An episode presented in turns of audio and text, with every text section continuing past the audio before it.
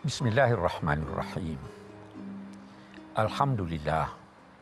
Puji syukur kepada Allah Subhanahu wa taala yang telah memberikan kita kesempatan untuk menikmati bulan Ramadan ini.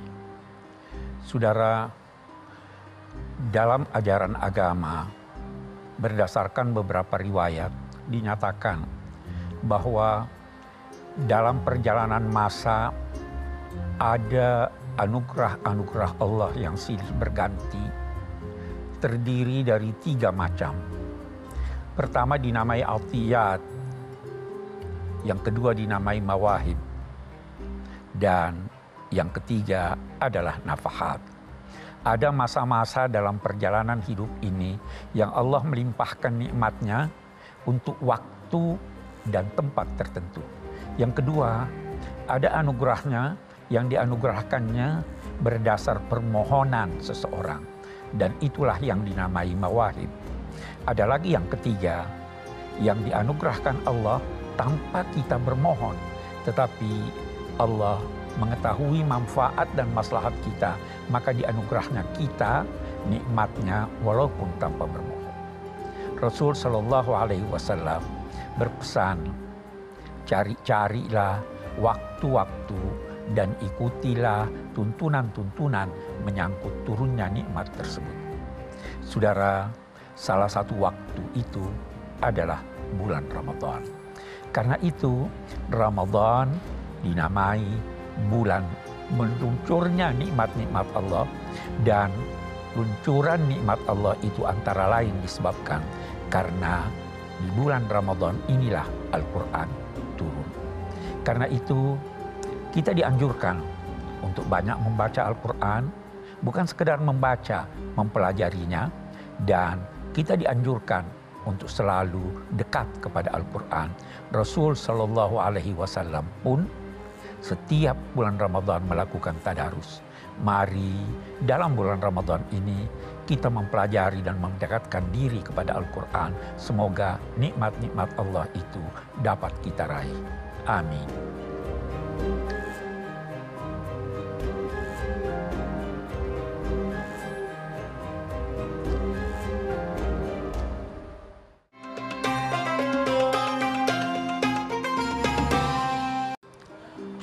Bismillahirrahmanirrahim. Saudara, Al-Quranul Karim mempunyai banyak nama, lebih dari 50 nama bagi kitab suci ini. Al-Quran berarti secara harfiah bacaan sempurna. Al-Quran juga dinamai Al-Furqan yang menganugerahkan seseorang kemampuan untuk memisahkan yang benar dan yang salah.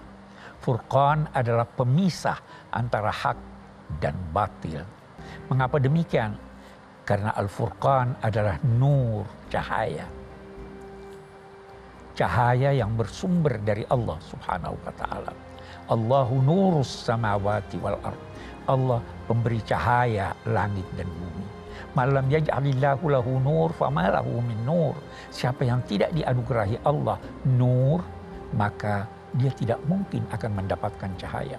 Walaupun orang berkata hati nurani A dan B, tetapi selama dia tidak ada hubungan dengan Allah Subhanahu wa taala, maka mustahil dia akan mampu untuk mampu membedakan yang benar dan yang salah.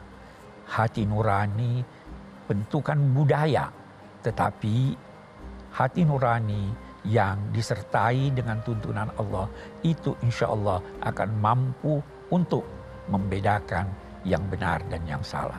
Terakhir adalah az-zikir. Dia memberikan peringatan kepada orang yang membacanya. Dia ada bahan renungan untuk mengantar seseorang memperoleh apa yang dikehendakinya dalam kebahagiaan dunia dan akhirat. Akhirnya dia juga adalah Alkitab, kumpulan tertulis dari firman-firman Allah, dari ketetapan-ketetapan Allah. Itulah sebahagian dari nama-nama Al-Quran yang begitu banyak yang menunjukkan bahwa banyaknya nama itu karena satu nama saja tidak cukup untuk menjelaskan apa sebenarnya hakikat dan kandungan dari kitab suci ini. Mudah-mudahan Allah Subhanahu wa taala mengenagurahi kita kemampuan untuk memahami bacaan sempurna itu. Wassalamualaikum warahmatullahi wabarakatuh.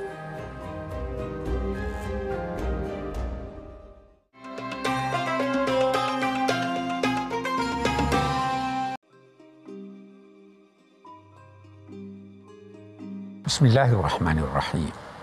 Saudara pemirsa, di bulan Ramadan sangat populer istilah tadarus.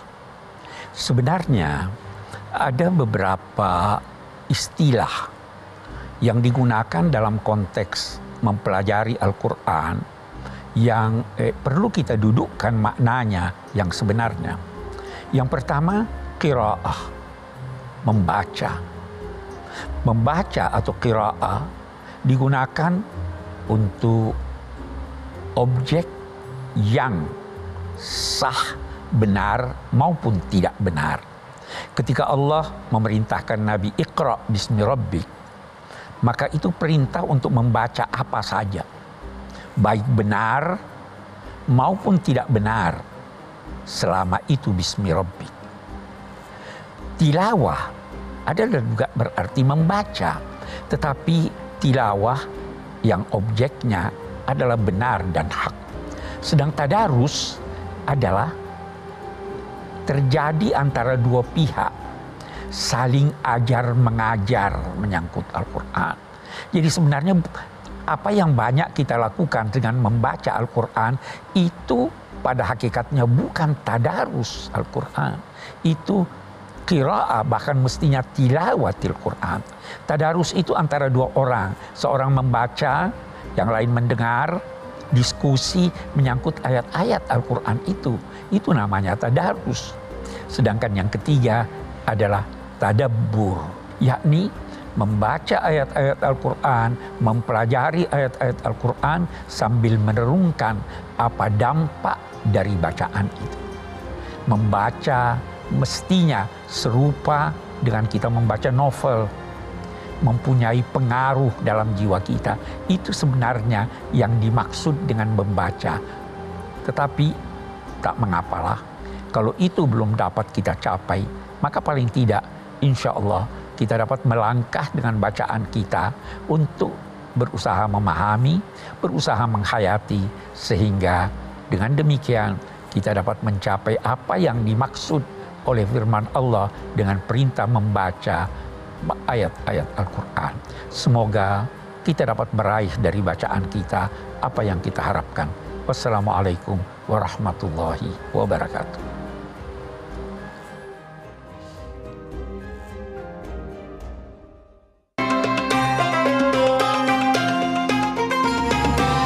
Bismillahirrahmanirrahim. Saudara pemirsa, ada ayat Al-Quran yang berpesan antara lain dalam konteks membaca Al-Quran, yaitu firman Allah, Faqra'u ma tayassara minal Quran. Bacalah apa yang mudah bagimu membacanya dari ayat-ayat Al-Quran. Bacalah, tapi jangan paksakan dirimu dalam membaca ayat-ayat Al-Quran. Saudara, jangan ketidakmahiran membaca Al-Quran menghalangi Anda untuk tidak membacanya. Karena semua orang pada mulanya pasti tidak mahir membaca Al-Quran. Rasul Shallallahu Alaihi Wasallam bersabda, siapa yang membaca Al-Quran dan dia mahir dalam membacanya, maka dia mendapat kedudukan seperti serupa dengan malaikat-malaikat yang pencatat-pencatat yang banyak mengabdi kepada Allah Subhanahu wa taala. Sedangkan siapa yang membacanya dengan terbata-bata, sulit baginya mengucapkannya, maka Allah menganugerahinya dua ganjaran. Sekali ganjaran karena keinginannya untuk membaca dan yang kedua ganjaran karena bacaannya yang terbata-bata itu. Namun apa pun yang kita baca, selama maksud kita baik dan ingin memahami atau memperoleh ganjaran ilahi, maka kesalahan-kesalahan itu insya Allah dapat ditoleransi oleh Allah Subhanahu wa Ta'ala. Bacalah Al-Quran, bacalah Al-Quran seakan-akan dia berdialog dengan Anda, karena memang Al-Quran adalah firman-firman Allah yang ditujukan kepada seluruh umat manusia. Dengan membaca, insya Allah Allah akan melimpahkan kepada kita aneka anugerahnya. Semoga kita berhasil meraih hal tersebut.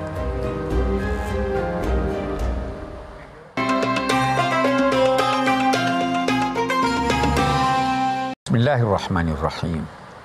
Saudara, ada ungkapan dari orang bijak menyatakan, kalau Anda ingin bercakap-cakap dengan Allah, dengan Tuhan, maka berdoalah. Dan kalau ingin Anda disapa oleh Allah Subhanahu wa taala, maka bacalah firman-firmannya. Bahkan membaca firman-firmannya adalah upaya berdialog dengan Allah Subhanahu wa taala dinyatakan dalam sebuah hadis bahwa setiap ayat yang dibaca oleh seseorang Allah berkomentar menyampaikan itu pada malaikat. Lihatlah hambaku, hambaku memujiku, lihatlah hambaku, hambaku mengetahui bahwa nikmat-nikmat yang diperolehnya adalah bersumber dariku dan ketika sampai pada firman Allah, Iyyaka na'budu wa iyyaka nasta'in, setengah untuk Allah, Iyyaka na'budu hanya kepadamu kami mengabdi. Wa iyyaka nasta'in hanya kepadamu kami meminta pertolongan. Pertolongan yang dimintai oleh hamba itu akan dikabulkan oleh Allah Subhanahu wa taala. Karena itu saudara ketika membaca Al-Qur'an yakinlah bahwa Allah sedang berdialog dengan Anda. Mulailah dengan memuji Allah dengan meminta perlindungan dari godaan dan akhiri pula dengan meminta perlindungan dari Allah. Jika Allah bertanya, jawablah pertanyaan itu. Fabi ayyi ala irabbikum tukadziban. Nikmat manakah di antara nikmat-nikmat Allah yang kamu dustakan? Jawablah, ya Allah, tidak ada di antara nikmatmu yang kami dustakan. Alaihissallahu biahkamil hakimin. Bukankah Allah adalah dia yang paling bijaksana dalam menetapkan ketetapan, jawablah, bala benar ya Allah, engkau adalah yang paling tepat dalam segala ketetapan-ketetapanmu. Alhasil, bacalah Al-Quran seakan-akan Al-Quran itu turun kepada Anda. Ketika itu, bacaan Anda insya Allah akan berkesan di hati Anda dan akan hidup Anda bersahabat dengan Al-Quran sehingga Allah akan melimpahkan kepada Anda rahasia-rahasia kitabnya.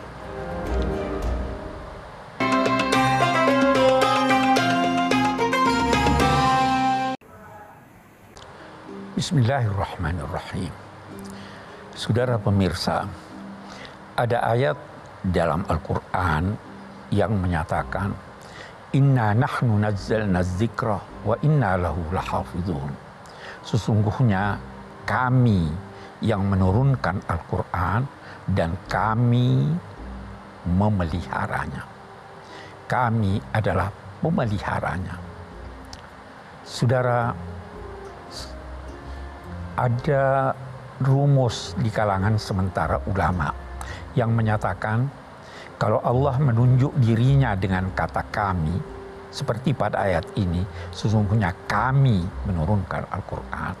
Maka itu menunjukkan Allah bersama makhluknya, makhluk-makhluk tertentu. Allah memelihara Al-Quran dan manusia pun ikut berpartisipasi dalam memelihara Al-Quran pemeliharaan Allah terhadap Al-Quran menjadi jaminan bahwa Al-Quran tidak mungkin berubah.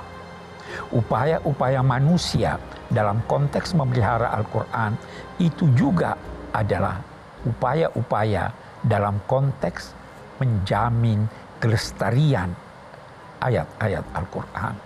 Saudara, sejak turunnya Al-Quran atau setiap Al-Quran turun, dalam konteks pemeliharaannya, Nabi Shallallahu Alaihi Wasallam memerintahkan untuk mencatat ayat-ayat yang beliau terima.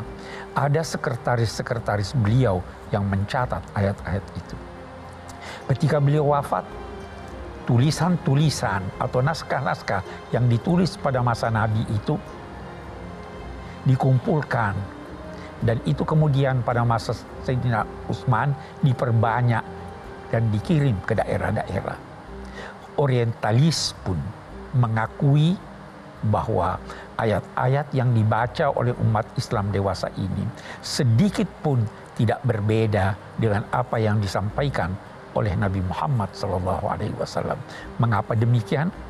Karena Allah memelihara Al-Quran dan kita ikut berkewajiban memeliharanya bukan sekedar menganjurkan untuk menghafal ayat-ayat Al-Quran tetapi memeliharanya dengan menjelaskan maknanya serta memeliharanya dengan menampik semua tuduhan yang tidak benar terhadapnya. Semoga kita berhasil.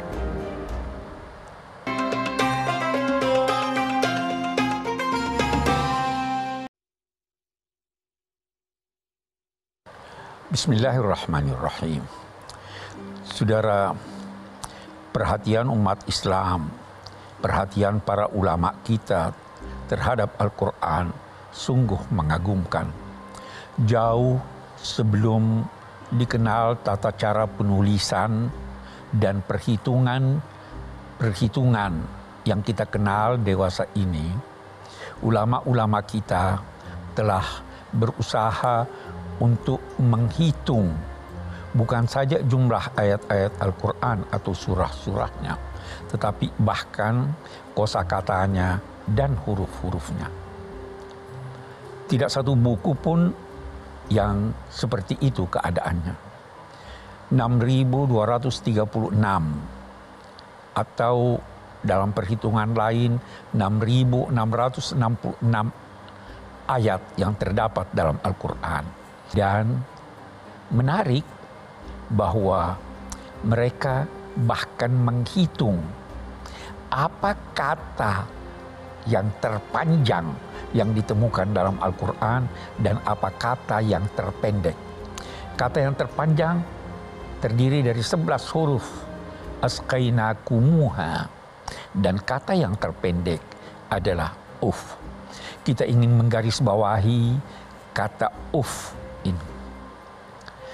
Kata uf adalah kata yang paling mudah diucapkan. Paling singkat. Kata ini dilarang oleh Allah untuk diucapkan dalam konteks menghadapi orang tua. Wala taqul uff. Jangan ucapkan kata uf yang menggambarkan kejengkelan terhadap orang tuamu. Kalau kata yang begini singkat aja, yang begini mudah diucapkan saja, terlarang untuk diucapkan kepada ibu bapak, maka lebih-lebih lagi kalimat-kalimat panjang yang di mana anak menggerutu terhadap orang tuanya. Itu adalah suatu dosa yang sangat besar. Jangan ucapkan kata uf. Jangan menampakkan kejengkelan kepada kedua orang tuamu. Tapi hormatilah mereka sehormat-hormatnya. Nah dalam konteks itulah kata yang tersingkat ini dipilihnya supaya yang lebih besar pun jangan sampai terucapkan. Begitu pandangan dan uraian para ulama.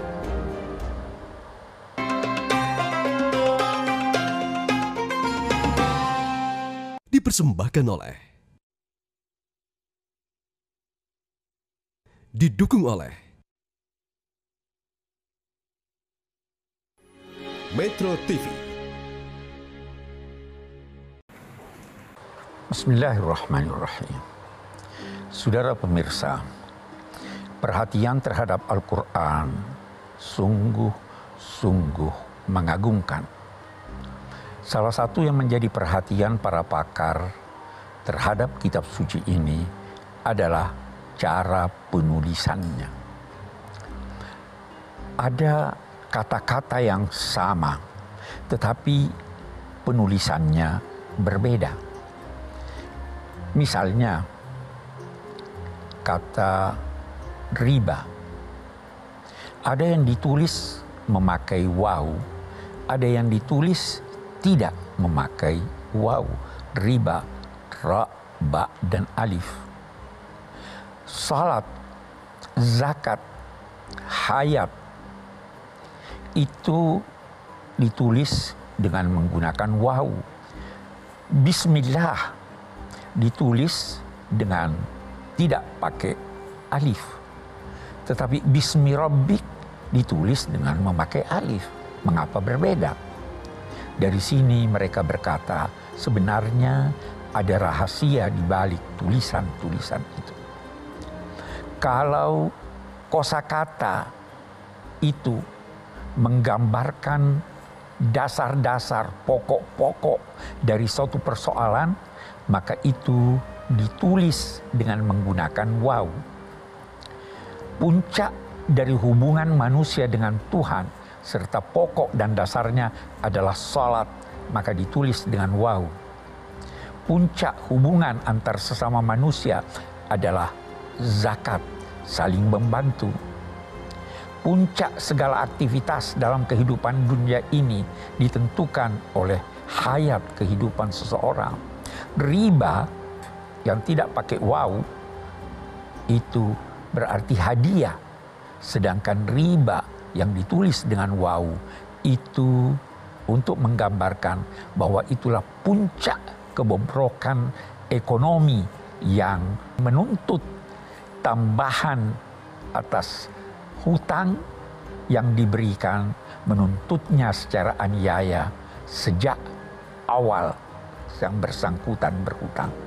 Saudara, memang ayat-ayat Al-Quran mengandung rahasia-rahasia atau paling tidak kesan yang dirasakan oleh mereka yang mengagungkan kitab suci ini.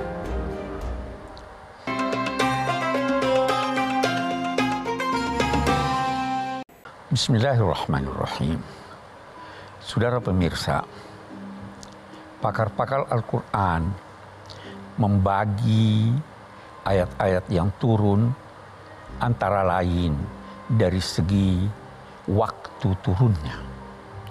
Ada ayat-ayat yang turun sebelum Nabi berhijrah dan ada juga ayat-ayat yang turun setelah Nabi berhijrah. Sebelum hijrah dinamai Makkiyah dan setelah hijrah dinamai Madaniyah. Ayat-ayat yang turun di Mekah umumnya surahnya pendek-pendek. Umumnya mengandung tuntunan tentang keimanan dan akhlak. Sedangkan ayat-ayat yang turun setelah hijrah surahnya panjang-panjang dan kandungannya antara lain berkisar pada pembinaan pribadi dan masyarakat dalam arti ber, berbicara tentang hukum-hukum. Di Mekah atau periode Mekah belum ada kewajiban puasa, belum turun kewajiban berzakat dan haji. Itu baru turun di Medina.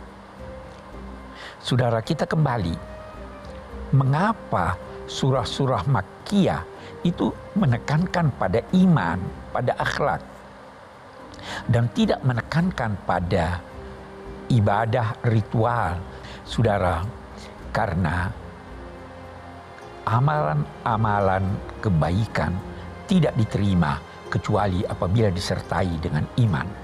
Sebaliknya, apabila seorang beriman, maka dia pasti akan menghindar dari keburukan-keburukan.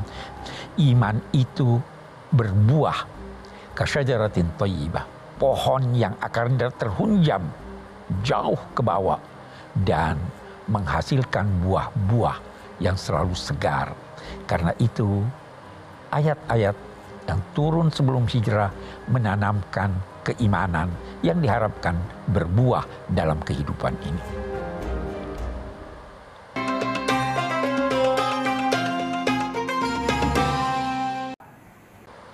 Bismillahirrahmanirrahim. Saudara, Al-Quran secara singkat dinyatakan oleh para ulama mengandung tiga tuntunan pokok. Yang pertama, akidah, yakni kepercayaan. Itulah antara lain yang dirumuskan dengan rukun iman ada ayat-ayat yang berbicara tentang kepercayaan. Misalnya qul huwallahu ahad. Misalnya tentang hari kemudian, misalnya tentang takdir dan lain-lain sebagainya. Yang kedua, syariah. Syariah adalah tuntunan interaksi dari segi halal dan haram, interaksi kepada Allah, kepada semua manusia, kepada lingkungan, dan lain-lain sebagainya. Al-Quran mengandung uraian-uraian tentang syariah, tentang hukum ini. Yang ketiga adalah akhlak. Al-Quran mengandung tuntunan akhlak.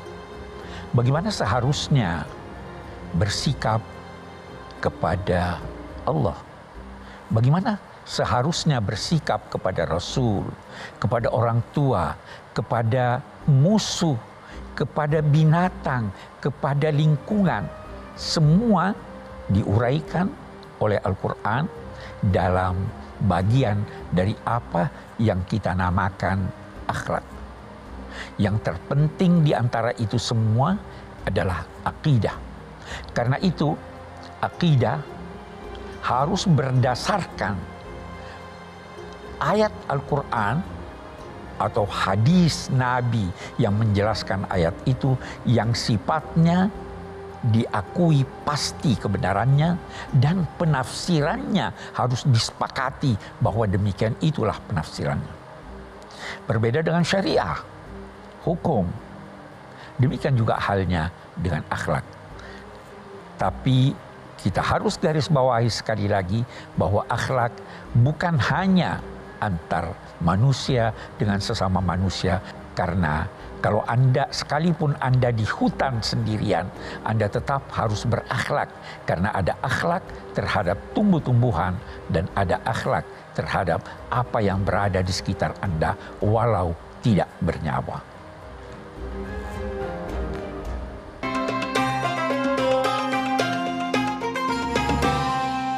Bismillahirrahmanirrahim. Saudara pemirsa, kalau kita berbicara tentang syariah, syariah mempunyai banyak makna. Salah satu di antaranya adalah hukum. Dan kalau kita berbicara tentang hukum Islam, maka kita ada mengenal dua istilah pokok, yaitu halal dan haram. Halal sendiri terbagi menjadi empat macam. Ada wajib, ada sunnah, ada makruh, dan ada mubah. Haram terbagi dua. Ada haram karena zatnya dan ada haram karena mengantar kepada melakukan sesuatu yang haram karena zatnya. Saudara, sering kali kita dengan mudah mendengar seseorang berkata ini haram dan ini halal. Padahal tidak semudah itu menetapkannya. Walaupun kita menemukan ayat yang secara tegas menyatakan bahwa ini haram. Seperti misalnya firman Allah hurrimat alaikumul maitatu waddamu wal dan seterusnya. Diharamkan kepada kamu bangkai darah dan babi. Maka tidak serta-merta ayat ini menjadikan seseorang berkata semua bangkai haram semua darah haram karena Rasul Shallallahu Alaihi Wasallam menjelaskan bahwa ada bangkai yang dibolehkan, yaitu ikan dan belalang. Ada darah yang dibolehkan. Darah yang haram itu adalah daman masfuha, darah yang mengalir. Limpa dan ati tidak haram. Nah, saudara, tidak mudah untuk menentukan halal dan haram. Ada haram yang menjadi boleh kalau ada darurat.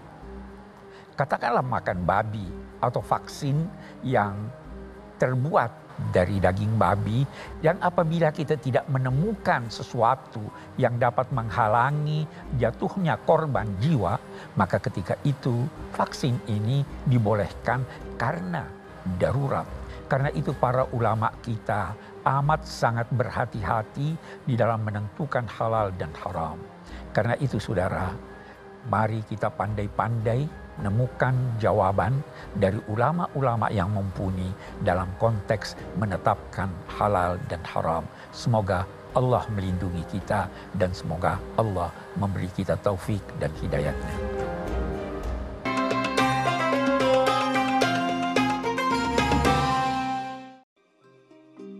Bismillahirrahmanirrahim. Saudara pemirsa, ulama-ulama yang mempelajari Al-Quranul Karim. Antara lain menyatakan bahwa ada empat cara yang ditempuh oleh Al-Quran untuk mengajak manusia mempercayai tuntunan-tuntunannya, untuk mengajak manusia mengenal Allah dan mengenal dirinya, serta mengenal tugas-tugasnya dalam permukaan bumi ini. Cara yang pertama adalah mengajak untuk memperhatikan alam raya alam raya sedemikian serasi, sedemikian hebat. Tidak mungkin dia wujud dengan sendirinya. Pasti ada pencipta yang maha agung, maha mengetahui yang menciptakannya. Dan tentu itu itu diciptakan bukan sia-sia belaka. Cara yang kedua adalah mengajak manusia memperhatikan dirinya, memperhatikan manusia. Saudara, kita manusia ini adalah makhluk yang sangat unik Apakah Anda mengira Anda makhluk yang kecil? Dalam diri Anda tercakup alam raya ini. Begitu kata seorang filosof. Cara yang ketiga adalah menguraikan sejarah. Sejarah umat yang lalu. Bagaimana mereka mendapatkan kejayaan karena mengikuti tuntunan-tuntunan Allah. Dan bagaimana mereka itu mendapat kenistaan, mendapat kehancuran karena menyimpang dari tuntunan-tuntunan Allah. Itulah caranya yang ketiga. Caranya yang keempat adalah memberi ancaman dan janji. Ini yang paling mudah untuk dilakukan atau untuk kita lakukan. Padahal sebenarnya Al-Quran hanya menggunakan ini sebagai cara terakhir, cara sampingan.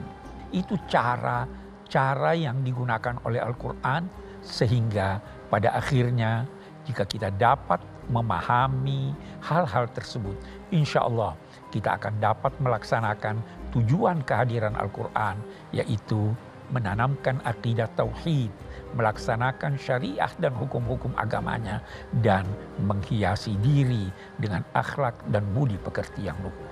Wassalamualaikum warahmatullahi wabarakatuh.